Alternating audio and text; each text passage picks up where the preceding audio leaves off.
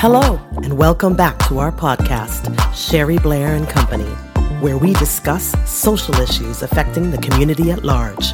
And now, our host, Sherry Blair.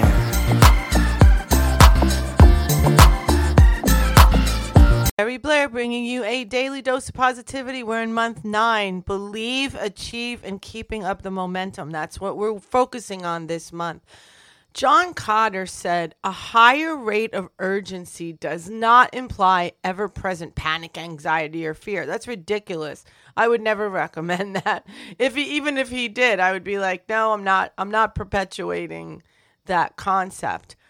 Um, what urgency is, is a state in which where there's no complacency, it's virtually absent.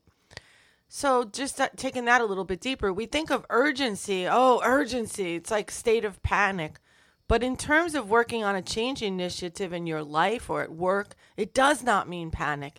In fact, we would call that a frenzied and chaotic pulse as opposed to a positivity pulse with a good, healthy rate. Complacency causes a flatlined pulse. Keeping up urgency is keeping the wheels of progress in motion. It helps to make it stick and to keep momentum going.